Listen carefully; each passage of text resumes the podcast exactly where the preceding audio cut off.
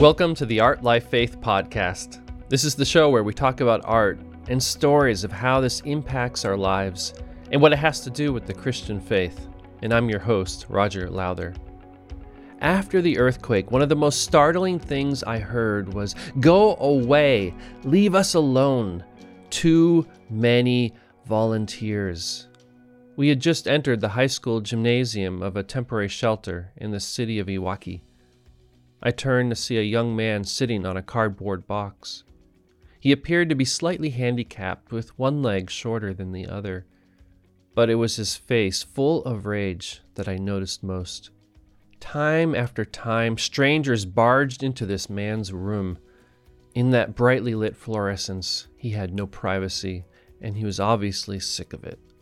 Startled by the greeting, but not sure what to do, I followed the volunteers walking in front of me and placed the box I was holding with the others. The volunteer team proceeded to lay out big blue tarps, line up chairs, and set up buckets of freshly drawn hot spring water, still warm to the touch. The city of Iwaki is unique in that hot spring water can be purchased anywhere in the city. With the similar feel of a gas station, you can draw hot mineral infused water fresh from the ground. After the earthquake, when city water stopped flowing, these water sources became especially important. As volunteers, we couldn't provide a place to bathe at the shelters, but we could at least show love through washing feet. It was meant to be just a little act of kindness. We got down on our knees, and people began to line up. The night before his death, Jesus got down on his knees and washed feet. This was an urgent time, not unlike the urgency we now experienced.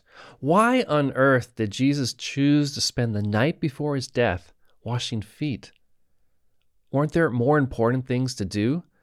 Jesus knew what was coming, and there were so many things he could have been doing to prepare preaching a sermon or writing a message.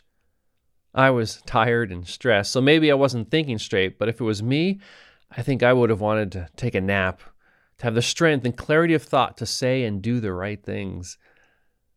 However, Jesus washed feet. He got up from the meal, took off his outer clothing, and wrapped a towel around his waist. After that, he poured water into a basin and began to wash his disciples' feet, drying them with the towel that was wrapped around him. When he finished washing their feet, he put on his clothes and returned to his place. Do you understand what I've done for you? He asked them. You call me teacher and Lord, and rightly so, for that is what I am. Now that I, your Lord and teacher, have washed your feet, you also should wash one another's feet. John 13, 4 through 5, and 12 through 14. In this way, Jesus shared love and the presence of God with his disciples. Jesus came to serve in order to show God's love for us.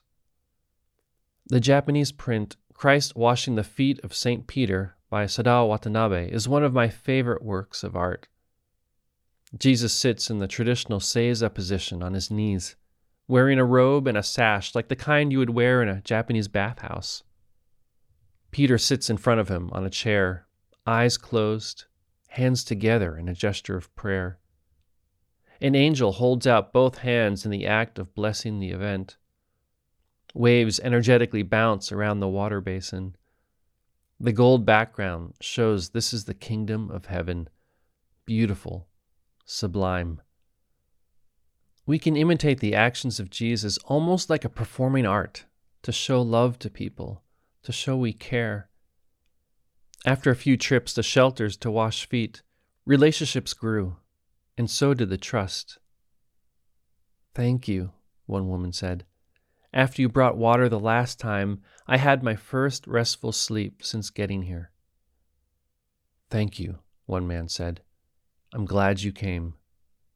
This was the same young man we met when we first arrived, but now, rather than angrily sending us away, he said he wanted us around. His attitude had completely changed.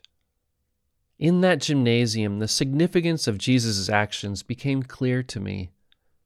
The King of Kings got down on his knees, not to be served, but to serve. Matthew 10 28. Jesus came not to be loved, but to love. and to urge us to do the same. I have set an example that you should do as I have done for you. Now that you know these things, you will be blessed if you do them. John 13, 15, and 17. May we be transformed more and more into the likeness of Jesus, serving as his hands and feet to a broken world so desperately in need of love. This is Roger Lowther, and you've been listening to the Art Life Faith podcast. As we say in Japan, ja matane, see you next time.